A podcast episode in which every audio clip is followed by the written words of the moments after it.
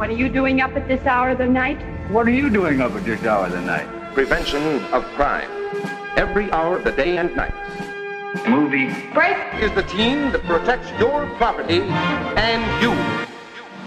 Herzlich willkommen zum Movie Break Podcast. Heute Tag 5 von der Biennale. Hier ist Patrick wieder und neben mir ist immer noch Jakob. Genau. Wir erreichen jetzt so allmählich das Bergfest hier. Wir haben, äh, das wäre klassischerweise morgen.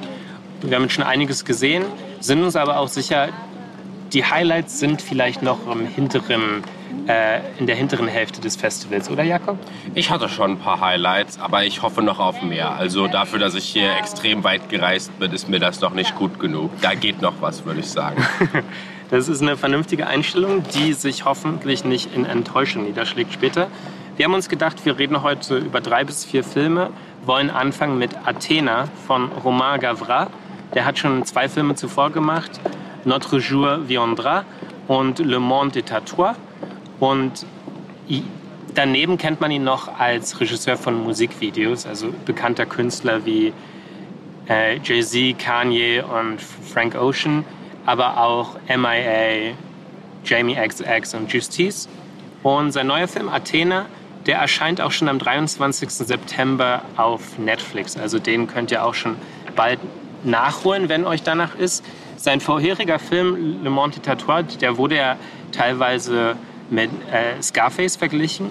Und hier ist es auch ein schon recht brutaler Film, würde ich sagen. Und vielleicht auch ein Film, der einfach von seiner Machart so ein bisschen die Leute zumindest formalerweise aufweckt und der sehr actionlastig ist. Das ist ja nicht immer auf solchen Festivals so zu sehen. Ja, ähm, ich hätte jetzt noch ganz kurz gesagt, ähm, du hast jetzt gerade gemeint, er hat auch Musikvideos für Frank Ocean, Jay-Z und Kanye West gedreht. Ähm, es gibt ja dieses eine Musikvideo das, zu dem Song No Church in the Wild, ähm, wo sowohl mit Kanye West, Jay-Z und featuring Frank Ocean. Also ich schätze genau mal, das, meinte ich. Genau das Musikvideo, das ist sehr lustig, weil dieses Musikvideo ist auch so ein ähm, Bevölkerung gegen die, Pol gegen die Polizei Siege, was komplett außer Kontrolle gerät. Und das ist eigentlich schon das perfekte Setting für diesen Film, würde Gen ich sagen. Genau, und perfektes Stichwort für uns. Ich muss am Rande wieder erwähnen, dass wir wieder draußen aufnehmen. Das heißt, ihr werdet hin und wieder mal hier Leute vorbeirauschen hören und dann euch überlegen können, welche Sprache gerade gesprochen wird. Also zu Athena. Ähm, wir haben es hier mit so einem ähnlichen Setting zu tun wie vor ein paar Jahren der äh, Les Miserables von äh, Lajli. Und der ist auch hier wieder involviert. Der zeichnet neben, neben dem Skript auch für, also als Produzent verantwortlich. Und es handelt sich eigentlich um vielleicht ein ähnliches Milieu, dieses Mal aber nur zur Hälfte aus der Sicht äh, der, der staatlichen Macht, der staatlichen Obrigkeit. Damals sind wir einer, äh, einer kleinen Crew Polizisten gefolgt. Dieses Mal haben wir ein zentrales Bruderpaar eigentlich. Es gibt noch mehr Brüder in dieser Familie, aber eigentlich die beiden Zentralen, das sind Abdel und Karim. Worin ich, also ich hatte diese Assoziation auch, oh, Kain und Abel, das klingt so ein bisschen ähnlich. Ja. Mag vielleicht ein bisschen aus der Luft gegriffen sein, aber ich hatte gleich die Assoziation. Und ja, hast du vielleicht so in ein, zwei Sätzen, Jakob, wie könnte man diesen Film beschreiben, so erstmal ganz allgemein? Ähm, als visuell auf jeden Fall extrem hochwertig und extrem durchdacht konzipierter, leider inhaltlich komplett fehlgeleiteten Film, würde ich den jetzt bezeichnen. Also man muss auf der einen Stelle erstmal die Machart dieses Films, glaube ich, betonen. Der beginnt schon mit einem One-Take, der einen wirklich so hart die Sprache verschlägt, wo man sich wirklich fragt, wie sowas überhaupt geht. Also kannst du beschreiben, was in dieser Eröffnungsszene passiert? Genau, das ist wirklich unglaublich. Wir verfolgen äh, den Abdel, also das ist ein Soldat und der wird zurückgerufen, äh, weil man eben weiß, dass sein Bruder Karim, dass der so eine, so eine Rebellengruppe anführt in den Banlieues im Süden Paris. Da wurde dann auch gefilmt. Und da verfolgen wir einfach, wie hm, wie wir uns, wie wir erstmal, ich weiß gar nicht, wo genau wird da eingebrochen? Also es gibt diese Gruppe und die bricht, wo bricht sie ein? Also sie, sie... Ich habe das gedacht, das ist so eine Art Festung von den... Ähm, also es herrscht ja auch offensichtlich so ein Krieg auch zwischen den, äh, der weißen Bruderschaft und logischerweise zwischen der muslimischen, äh, muslimischen Gang, nicht wahr? Genau, aber sie stehlen dann diesen, also die Rebellengruppe stiehlt dann Okay, vielleicht habe ich das gerade ein bisschen schlecht erklärt. Also der eigentliche Grund, warum, äh, warum Abdel zurückgerufen wird, ist, dass sein Bruder nämlich getötet wurde. Und es wird im Moment davon ausgegangen, dass das die Polizei war, weil es gibt im, in, äh, im Internet kursiert ein Video, wo es eben Leute, die mit Polizeiuniformen äh, eben gekleidet sind, dass sie ihn äh, töten. Und besonders Abdels Bruder Karim, der ist davon äh, so zornentbrannt, dass er eine Art bürgerkriegsartige, äh, bürgerkriegsartigen Aufstand anzettelt. Und dann gibt es eben diese Gruppe und die, die äh, stiehlt, diesen, stiehlt diesen Safe mit Waffen, also mit schweren Waffen. Der wird dann später irgendwann gesprengt im Laufe des Films. Und da verfolgen wir sie eigentlich auf so einer fulminanten, auf so einer fulminanten Plansequenz äh, auf so einem Truck später. Also sie gehen von der Ursprungslocation, wo sie eindringen, steigen sie in ihren Truck und mit Flaggen umweht dieser Truck algerische Flaggen, glaube ich, und die, die, die französische auf jeden Fall ganz oben, äh, gehen sie dann zurück in die Plattenbauten, in ihre Festung. Und also es ist wirklich unglaublich und man hat das Gefühl, was soll jetzt eigentlich noch kommen? Ja, das ist, das ist ein gutes Stichwort und da sind wir auch schon bei dem ersten Problem dieses Films angekommen. Das ist ein Film, der auf 100 gedreht anfängt und danach irgendwie auch nicht mehr so ganz weiß, wo er jetzt hin soll, hatte ich das Gefühl, weil danach wiederholt sich ja eigentlich genau dieses Szenario immer wieder. Ja, genau. Und es wird die ganze Zeit zum Offenen gelassen. Ja, war das jetzt eigentlich wirklich so mit der Polizei? Weil die Polizei kann gar nicht bestätigen, wer, wer das über, überhaupt gewesen sein soll und so weiter. Also diese Polizisten sind nicht zu identifizieren, aber der Karim ist eben davon überzeugt, äh, das war die Polizei. Und jetzt ist Abdel in der Position, dass er irgendwie seinen Bruder wieder äh, zur Vernunft aus der Perspektive der Polizei bringen soll und irgendwie vermitteln soll zwischen den beiden. Und das kann man sich schon vorstellen, das gelingt nur mäßig. Hm. Vielleicht zur Inszenierung noch. Also du, du hast ja schon gesagt, er ist fulminant inszeniert, sehr hochwertig. Und es liegt auch daran, dass der im IMAX-Format gedreht wurde. Also der wurde mit IMAX-Kameras gedreht. Da haben, hat es vierteilige äh, das vierteilige Team hinter der Kamera, also neben dem Regisseur und neben dem DP noch zwei, zwei Assistenten wurden da angeheuert und die, die haben ganz stolz verkündet, dass es zur Zeit des Drehs die letzte verfügbare IMAX-Kamera war, die sie ausleihen konnten, weil es eben nur äh, 50 auf der Welt gibt. Und sie, sie haben da unter anderem auch den größten Kran Europas genommen. Also Ihr Anspruch war, einen Film zu inszenieren, den Sie auch schon so vor 30 Jahren hätten drehen können. Also oft, wenn man bei dem Film denken würde, oh, das ist jetzt einfach eine Drohne, tatsächlich gar nicht der Fall. Die haben sich da wirklich auch ein riesiges Set gebaut im, im Süden Paris und hm, also es ist wirklich sehr, sehr hochwertig. Das Problem ist aber natürlich, was du schon angesprochen hast, der Film ist politisch auch nicht bereit, irgendwie uns zu Ambivalenz zu verführen oder so. Ja. Der Film, es gibt so einen Epilog am Ende und es ist natürlich eine Art Spoiler, aber ich finde, es ist wichtig, weil, weil wir diesen Film sonst nicht so besprechen können, wie wir wollen. Der Film macht am Ende klar, dass es nicht die Polizei gewesen ist, die diesen, äh, die diesen Bruder getötet hat. Und da macht es sich der Film so ein, schon sehr, sehr einfach. Es war halt quasi, es war so eine Art, ähm, dass quasi die Neonazis haben sich als Polizisten verkleidet, um genau. quasi diesen Aufstand zu, ähm, anzuzetteln, zu provozieren. Aber man muss aber auch an der Stelle sagen, allein schon die Tatsache, dass der Film so einen großen Deal jetzt aus der Kausalität gegenüber diesem Hassverbrechen, gegenüber dem kleinen Bruder macht. Allein das ist ja schon irgendwas, was so extrem fehlgeleitet ist, weil machen wir uns mal nichts vor und wenn wir jetzt mal hier die Tatsache beiseite schieben, dass hier natürlich total furchtbar und traumatisch, dass hier der Bruder von jemandem ermordet wurde, das ist ja eigentlich nicht der wahre Konflikt dieses Films. Der wahre Konflikt ist ja die extrem sozialen Unruhen, die zwischen diese Anspannung, die zwischen der Polizei und den ja dort lebenden Leben der Bevölkerung der, der Bevölkerung existiert und das, das, das, der Mord des Bruders war ja quasi nur der Tropfen, der das fast zum Überlaufen gebracht hat.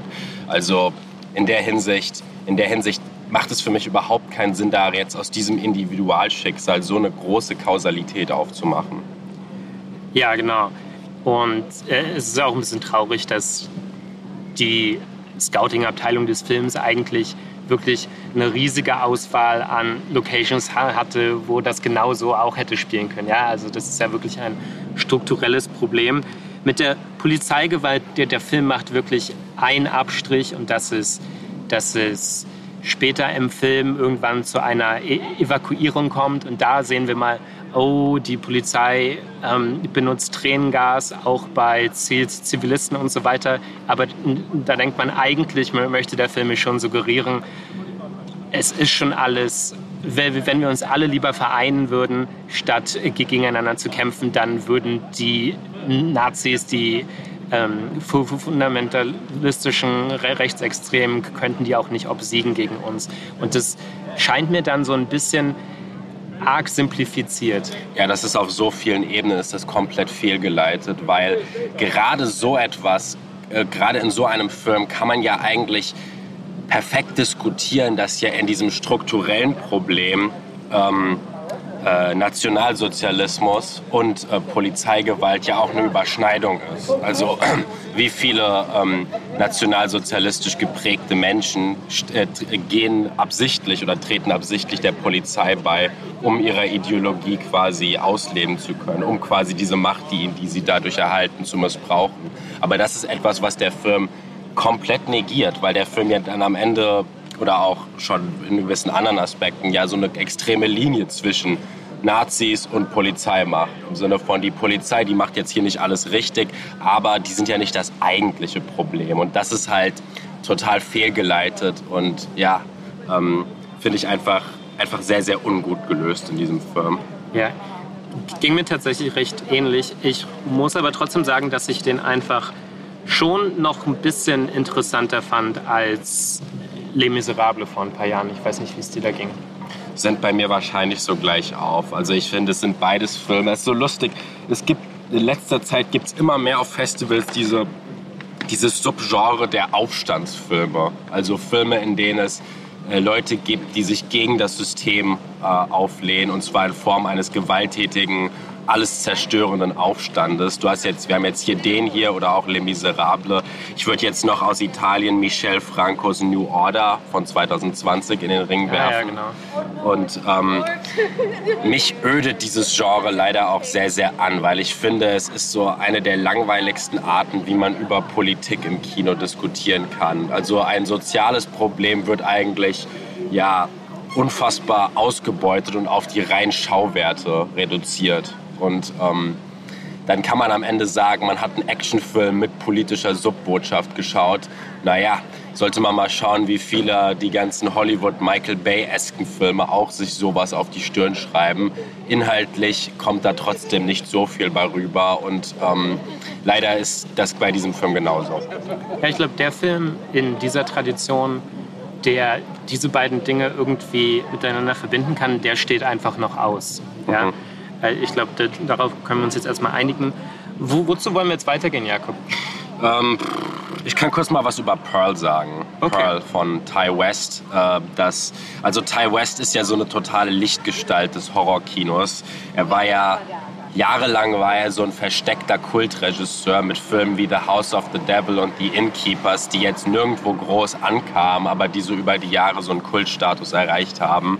Ähm, äh, ist er auf jeden Fall bekannt und berühmt geworden. Jetzt war es jahrelang still um ihn, nur damit er dieses Jahr jetzt sein wirklich ein furioses Comeback angestellt hat mit Anfang des Jahres kam ja X raus, seine, sein großer Liebesbrief an das Slasher und auch an das Pornokino der 70er. Also ein, den du ja auch auf der Premiere gesehen hast. Den ich gesehen habe in South Y, genau. Und auf South Y, äh, kurz nach der Premiere des Films, ähm, äh, beziehungsweise auf der Pressekonferenz äh, auf dem Festival, hat äh, Ty West angekündigt, dass parallel zu diesem Film ein Spin-off beziehungsweise ein Prequel gedreht wurde Nämlich äh, in X spielt Mia Goth zwei Rollen. Sie spielt einmal Maxine, das junge, aufstrebende Starlet, Porno-Starlet, aber sie spielt auch die Antagonistin, die 90-jährige Pearl, die also gekleidet in wirklich extremem Full-Body-Make-up, Old-Age-Make-up.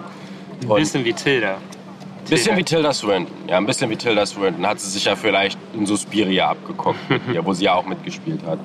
Und ähm, äh, nun wurde also angekündigt, dass durch zu dieser 90-jährigen Mörderin aus X soll ein Prequel gemacht werden, nämlich als diese Frau noch jung war.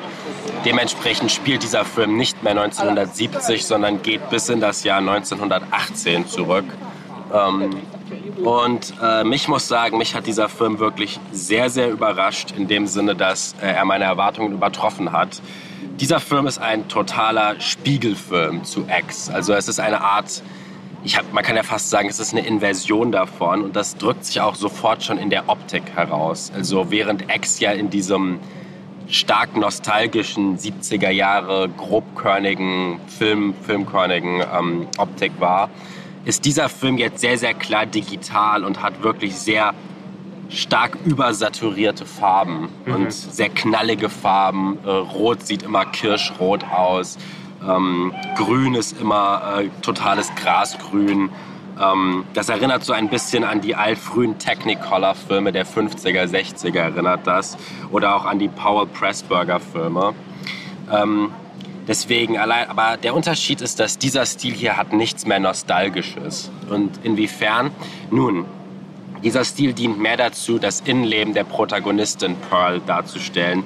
Sie ist eine junge Farmerstochter, ähm, die irgendwo in Texas unter dem, ja, sich zum einen um ihren wirklich sehr schwer kranken Vater kümmern muss, zum anderen von ihrer deutschen Hausfrau-Mutter sehr drangsaliert wird und eigentlich von Anfang an ihr jeglichen Wert abgesprochen bekommt. Ihre Mutter macht ihr klar, du bist eigentlich nichts wert, du kannst eigentlich nichts weiter aus dir machen. Ähm, außer eine Hausfrau zu werden, so wie ich halt, bis äh, Pearl eines Tages im Kino einen Porno sieht. Und zwar einen der ersten Pornos überhaupt. Sie sieht diesen sich heimlich in einer, ja, einem versteckten Screening an und auf einmal erwacht etwas in ihr. Auf einmal hat sie das Gefühl, sie ist zu höherem bestimmt. Sie träumt davon, ein Star zu werden, genauso wie Maxine in, äh, in X, also die Figur, die Mia Goth auch spielt. Also hier findet eine klare Spiegelung statt.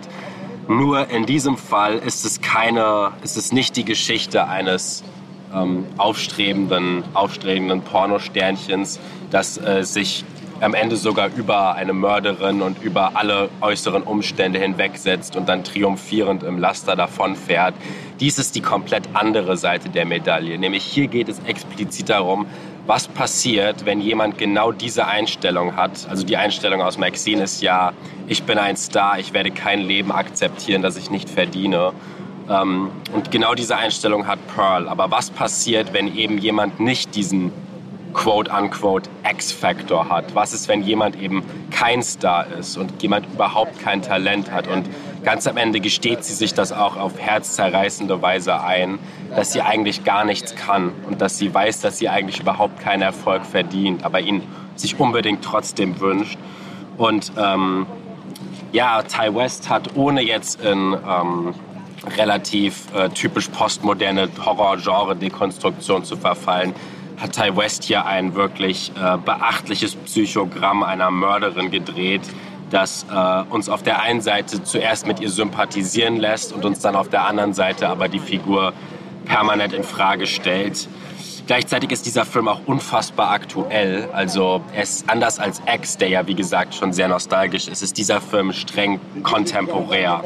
Also die Themen von Feminismus und Emanzipation von der Familie spielt ja alleine deswegen schon eine Rolle, weil wir in einem Jahr oder in einem Jahr leben, in den Zeiten leben, in denen Frauen in den Vereinigten Staaten immer mehr Rechte aberkannt werden, unter anderem ja auch das Recht auf Auslebung der Sexualität, was ja auch hier wieder eine starke Rolle spielt. Ähm, gleichzeitig ist es auch ein Pandemiefilm, weil der Film spielt in einer Pandemie, nämlich der spanischen Grippe. Wir sehen, als Pearl am Anfang ins Kino geht, setzt sie sich erstmal eine Maske auf und ähm, gleichzeitig wird auch darüber berichtet, ähm, ja, jetzt tragen ja alle Masken und ähm, jetzt tragen ja alle Masken und äh, jetzt erkennt man einander ja gar nicht mehr.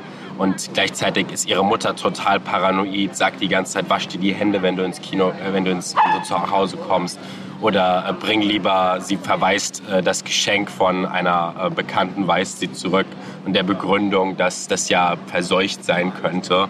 Also ein Film, der die Gegenwart in die Vergangenheit holt und dadurch entsteht wirklich eine total ambivalente Reibung, die mich sehr begeistert hat und die ich so nicht erwartet habe.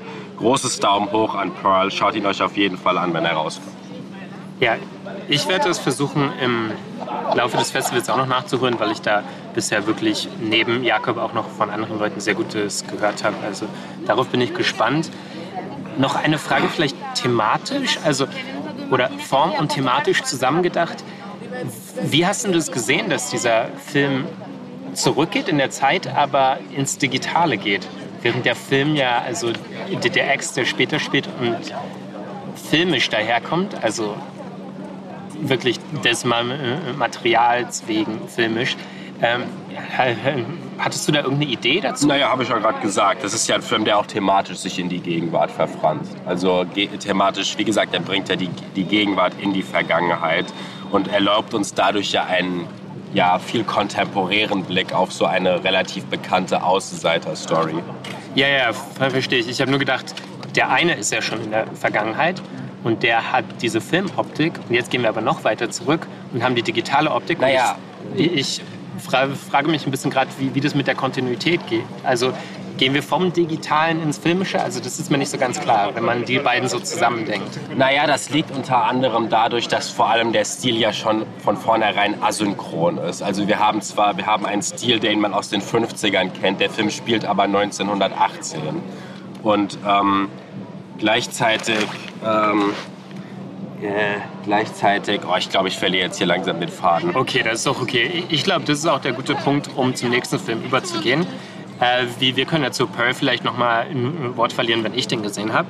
Lass uns doch vielleicht mal zu dem Hauptpunkt heute, The Whale, gehen. Yes. Äh, Darren Aronofskis äh, Theateradaption, adaptiert von äh, Samuel D. Hunter. Der hat dieses Stück in Denver 2012 ähm, uraufgeführt und das ist dann auch ein größeres Ding geworden, ist off-Broadway gekommen äh, in New York und ist von A24 produziert. Äh, wir werden ja bei vielen immer dann schnell hohe Erwartungen geweckt. Und Jakob, wie war so dein erster Eindruck?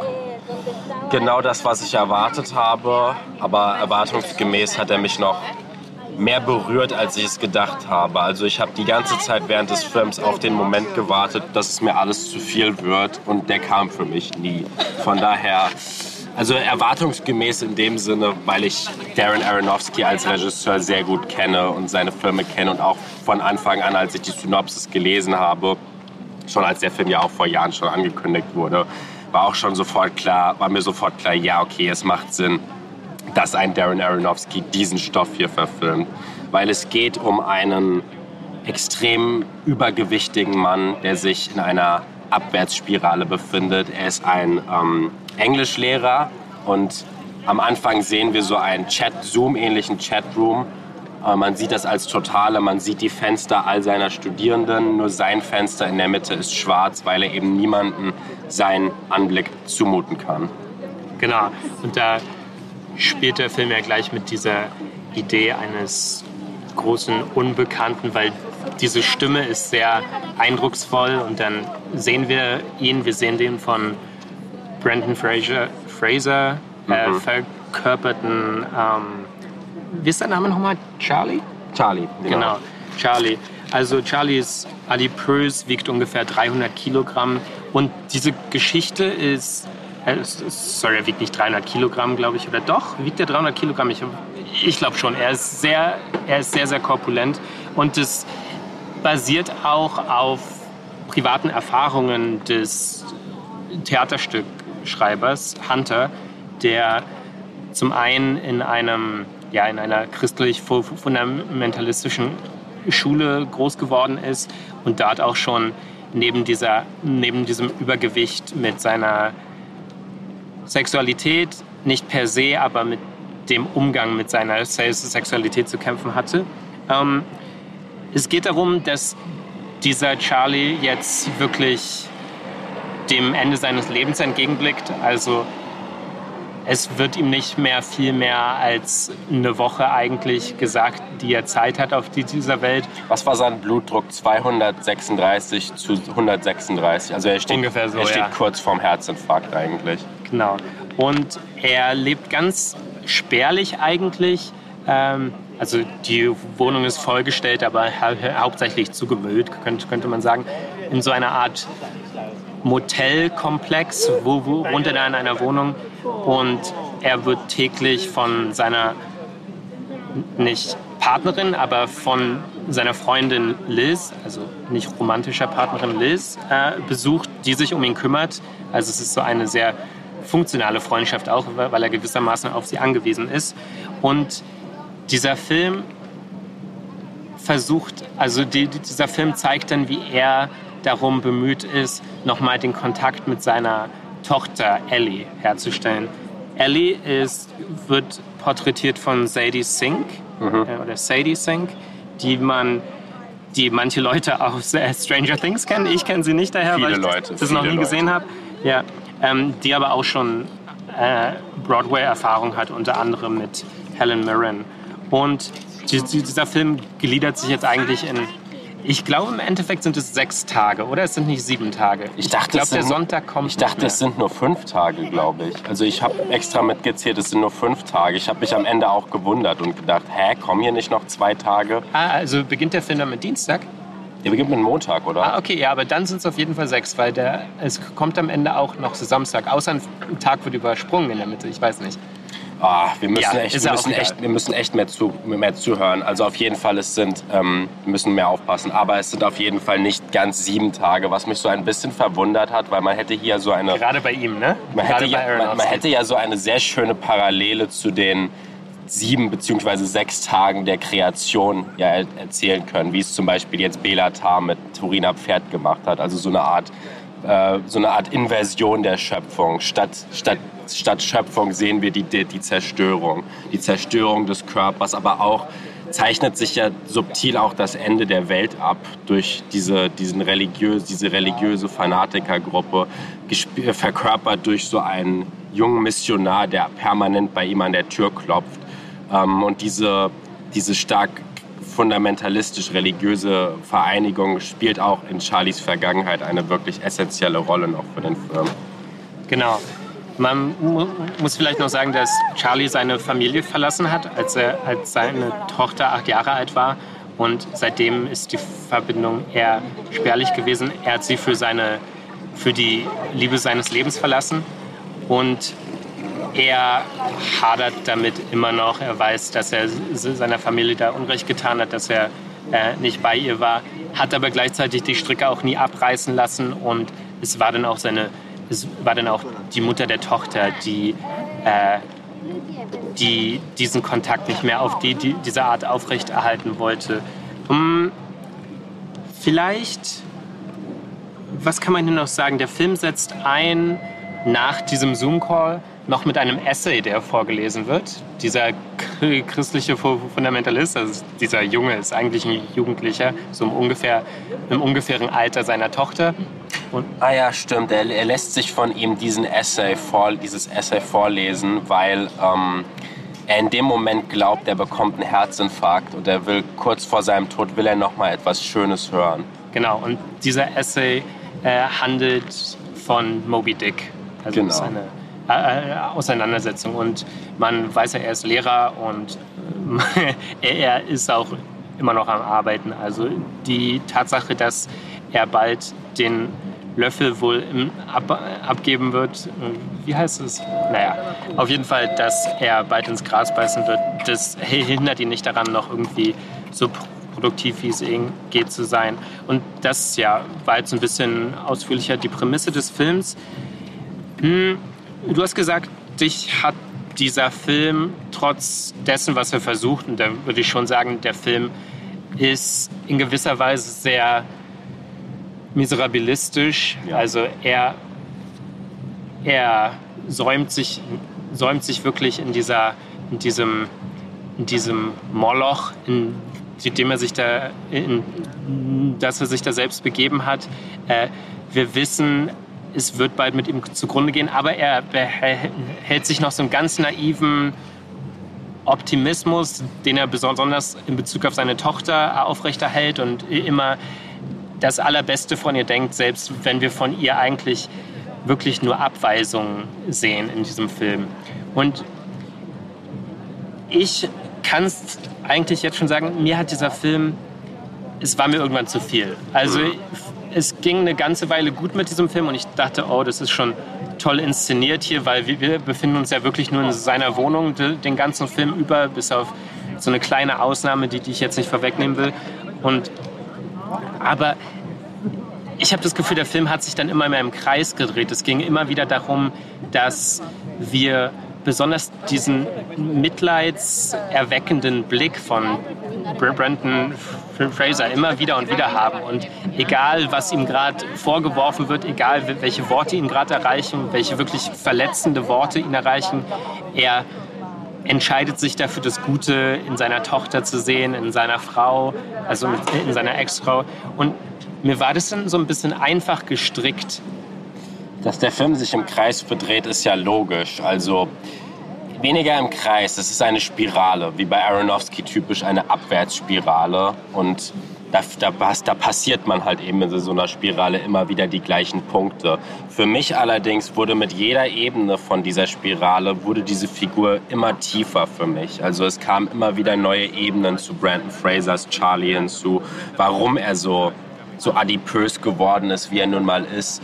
Ähm, und je mehr das weiterging, desto ambivalenter wurden auch diese Gründe. Und am Ende hatte ich eigentlich das Gefühl, hier einen Menschen kennengelernt zu haben, der die Welt zu schön findet, der die Welt zu schön findet, als dass er sie verdienen, verdienen könnte, der von sich selbst überzeugt ist, kein guter Mensch zu sein und es eigentlich gar nicht, gar nicht wert ist, auf der Welt zu bleiben und dennoch eine gute Tat vollbringen möchte, bevor er das, äh, bevor er das, äh, das Zeitliche segnet.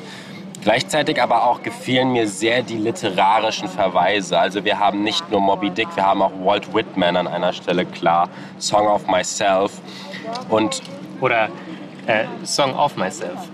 Naja, so heißt er, aber sie nennt ihn versehentlich Song genau. for Myself. Genau. Genau, ja. Und ähm, was ich darin so ein bisschen gesehen habe, ist, dass sowohl Moby Dick von Melville als auch äh, Walt Whitman sind ja wirklich Urgesteine der amerikanischen Literatur. Und ich habe in diesem Film wirklich ein, eine gigantische Allegorie eigentlich auf die Vereinigten Staaten gesehen. In dem Sinne, dass die Vereinigten Staaten, Song of Myself, handelt ja davon, dass das Ich explodiert und in alle Richtungen geht. Das ist quasi in der Geschichte des Ichs kann die Geschichte von einem großen Ganzen stecken. Und so steckt eben in der Geschichte von Charlie steckte für mich eine Bestandsaufnahme der Vereinigten Staaten in ihrem ja, überbordendem Exzess, dem überhaupt keine Grenzen mehr gesetzt sind, welcher aber gekoppelt ist an so eine absolutes, äh, absolut paradoxes Verhältnis zur eigenen, äh, zur eigenen Identität. Wir haben unter anderem die uneingestandene Sexualität, das prüde Verhältnis zur Sexualität, welches in den USA vorherrscht, aber auch gleich diesen aggressiv christlichen Fundamentalismus, der im Film eine Rolle spielt. Also in meinen Augen steckt in diesen Wohnungen, also steckt in diesen Wänden, die der Film darstellt, steckt für mich eine, eine ganz, eine, ein ganzes Land eigentlich. Und ja, daneben natürlich noch die Adiposität. Man weiß ja, das sind, glaube ich, 40 Prozent in den USA, die an Übergewicht leiden. Also beziehungsweise nicht unbedingt leiden, aber die das eben haben. Also das ist ja eine riesige Zahl. Und vielleicht mal noch äh, einfach ein kleines technisches Detail, aber was vielleicht viele Leute interessieren wird. Dieses, man hat ja im Vorhinein nur dieses eine Bild eigentlich ne, von ähm, Brandon Fraser, wie er eben dieses nicht mehr Doppelkinn. Ich weiß gar nicht, was das ist. Also es geht einfach nach unten. Ja, ja es ist gar kein Kinn mehr. Eigentlich. Genau, es ist einfach gar kein Kinn mehr da. Und die haben da erstmals ähm, ein komplett digitales, äh, prosthetisches Make-up benutzt äh, für, für diesen Film. Der hat so eine Art Anzug getragen, der gelüftet werden musste und der 100, 100 Pfund gewogen haben soll. Also täglich dann vier Stunden Make-up, äh, mehr oder weniger. Und er, also Brandon Fraser konnte auch ohne Hilfe sich gar nicht mehr bewegen am Set und so weiter. Also er war da schon sehr in den Limitationen seiner eigenen Figur verhaftet. Äh, ich glaube, das Bildformat war doch auch ein bisschen enger, oder? 16 mm Bildformat. Ja. Ähm, und aber digital gefilmt. Äh, vielleicht noch, was du, du, du gerade gesagt hast, dieses Panorama der USA eigentlich, das als sinnbildlich für die Gesellschaft. Es ist ja auch, der Film sucht sich so einen sehr speziellen Moment der Geschichte aus, nämlich äh, als es noch Hoffnung gibt. Ja? Es, wir sehen im Fernsehen, Bernie Sanders liegt gerade vor Hillary in den, in den Vorwahlen der USA und man denkt, okay, vielleicht geht es ja jetzt doch bergab. Und, und wir wissen, das ist schon vom Film vorweggenommen von Anfang an. Äh, Charlie wird das auch nicht mehr erleben. Also er wird vielleicht noch in so, einem, in so einer Welt, äh, von so einer Welt gehen, in der noch etwas möglich erscheint. Und in dieser Möglichkeit die projiziert er ja dann immer auch auf seine Geliebten, besonders, äh, Geliebten, besonders eben auf seine Tochter. Also alles ist möglich, du bist eine großartige Schriftstellerin und so weiter oder äh, Schreiberin, auf, wo, wo sie gerade echte Probleme hat, überhaupt die Stufe zu schaffen, die Klassenstufe. Ähm, ja, also ich finde diesen Aspekt auch sehr interessant. Ich muss aber sagen, ich hätte mir gewünscht, dass der Film da ein bisschen weniger auf ist jetzt ein bisschen salopp gesagt, aber ein bisschen weniger auf die Tränendrüse drückt. Well, that's Aronofsky for you. Also so war er schon immer, so hat er schon immer seine Filme gemacht. Aronofsky war noch nie jemand, der irgendwie äh, halbe Sachen in der Hinsicht gemacht hat. Seine Filme sind ja alles Filme, wo Leute äh, leiden und vor allem erleiden müssen und dadurch sich ihren Märtyrerstatus erkämpfen. Und mich hat das halt nicht überrascht, von daher war ich in der Hinsicht einfach darauf vorbereitet. Ähm, aber ganz kurz noch dazu, wir dürfen jetzt hier nicht in so einen Kulturpessimismus verfallen. So ich sage, heute sind immer noch einige Sachen möglich. Ähm, aber natürlich für das, ähm, für das, also wir dürfen uns nicht durch diese problematischen Jahre, die wir durchleben mussten, ähm, dürfen wir uns jetzt nicht verunsichern lassen. Wir dürfen uns jetzt nicht selbst von Aronofskis ewigen Elendspessimismus anstecken lassen, meine ich. Und ich glaube, aus der, mit der Einstellung sollen wir auch aus dem Film gehen. Ja, ich glaube auch, dass der Film gegen Ende eher der Hoffnung und dem Positiven ähm, entgegenschaut, als total an dem zugrunde zu gehen. Ja gut, dann das wäre The Whale auf jeden Fall. Ist noch unklar, wann er rauskommt. Ich schätze mal irgendwann im Januar oder so. Zur Oscarsaison schätze ich mal, wird er rauskommen. Aber deutsche in Kinostart gibt es aktuell noch nicht. Ähm, machen wir jetzt noch einen Film oder reden wir noch mal so ein bisschen allgemein über das Festival?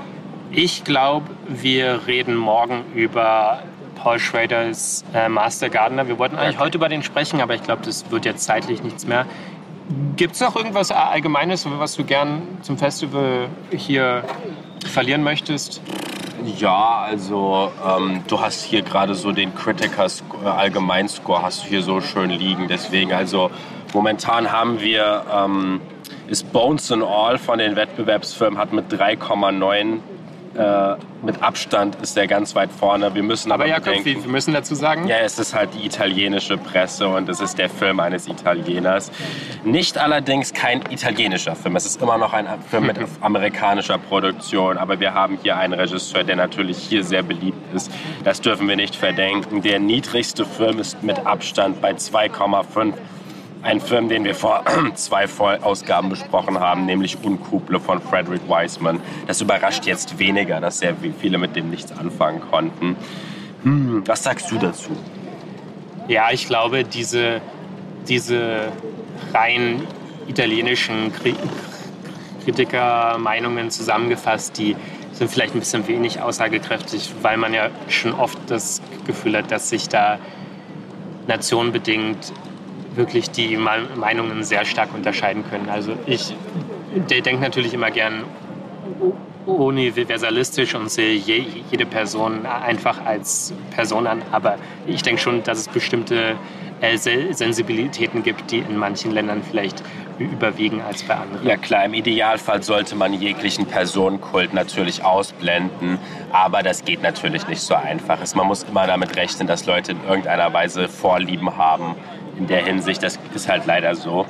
Ähm, ich habe eher so das Gefühl, dass äh, wenn man jetzt so von den Stimmen, die man hier, die ich hier so rumhöre und den Leuten, mit denen ich mich hier unterhalte, dass habe ich auch so das Gefühl, dass auch da Unkuble mit Abstand der unbeliebteste Wettbewerbsfilm bis jetzt ist. Der beliebteste, habe ich das Gefühl, ist immer noch Tar in der Hinsicht. Also auf Letterbox zum Beispiel hat er ja immer noch einen 3,8er Durchschnitt, also mit Abstand der höchste. Und ich muss sagen, das ist auch bisher mein Lieblingsfilm aus dem Wettbewerb. Äh, also ich habe da nichts dagegen, wenn der am Ende auch weit vorn landet. Aber wir haben ja auch noch einige Filme. Ja. Ähm, Vielleicht noch als kleine, kleine Aussicht, Jakob, worüber reden wir denn morgen? Also wir haben Paul Schraders Master Gardener. Ähm, was käme dann noch so in Frage, worüber wir reden könnten? Was haben wir heute gesehen? Welche beiden Filme haben wir, wir heute haben gesehen? heute Le Imancita aus Italien und äh, Rebecca Chodlowskis Die Kinder der Anderen aus Frankreich gesehen. Zwei Filme, die so ein sehr interessantes Double Feature waren. In beiden Filmen geht es um die Beziehung zwischen Frauen und Kindern. Genau, und vielleicht können wir die man könnte jetzt sagen, das wird dem Film nicht gerecht, aber ich denke, wir können die gut miteinander abarbeiten, also zusammennehmen, einfach weil diese Filme jetzt das Medium nicht neu erfinden. Ja? Also da wird keine große Innovation gewagt und so weiter. Es sind einfach gute, klassisch erzählte Filme und vielleicht können wir dazu noch ein paar Worte verlieren. Ja, ja, vielleicht können wir morgen, morgen machen wir das was? Ja, vielleicht. Ja, okay, ja. dann lass morgen so eine Art Doppel, Doppelbesprechung zu diesen beiden Filmen machen, was ja auch irgendwie ich das Gefühl habe, dieses Festival hier provoziert hat, weil man uns die beiden hier wirklich hintereinander gezeigt hat und die sind sich thematisch wirklich sehr, sehr ähnlich. Genau. Aber damit entlassen wir euch hier aus unseren Hintergrundgesprächen und wünschen euch noch alles Gute. Wir lassen uns jetzt hoffentlich nicht mehr von den Mücken zerstechen, weil wir ja die ganze Zeit draußen sind und sehen uns heute Abend noch den Wettbewerbsfilm von Fukada an, oder? Ja, Love Life aus Love Japan. Life, genau. Ja, dann macht es gut und bis zum nächsten Mal. Bis zum nächsten Mal. Ciao.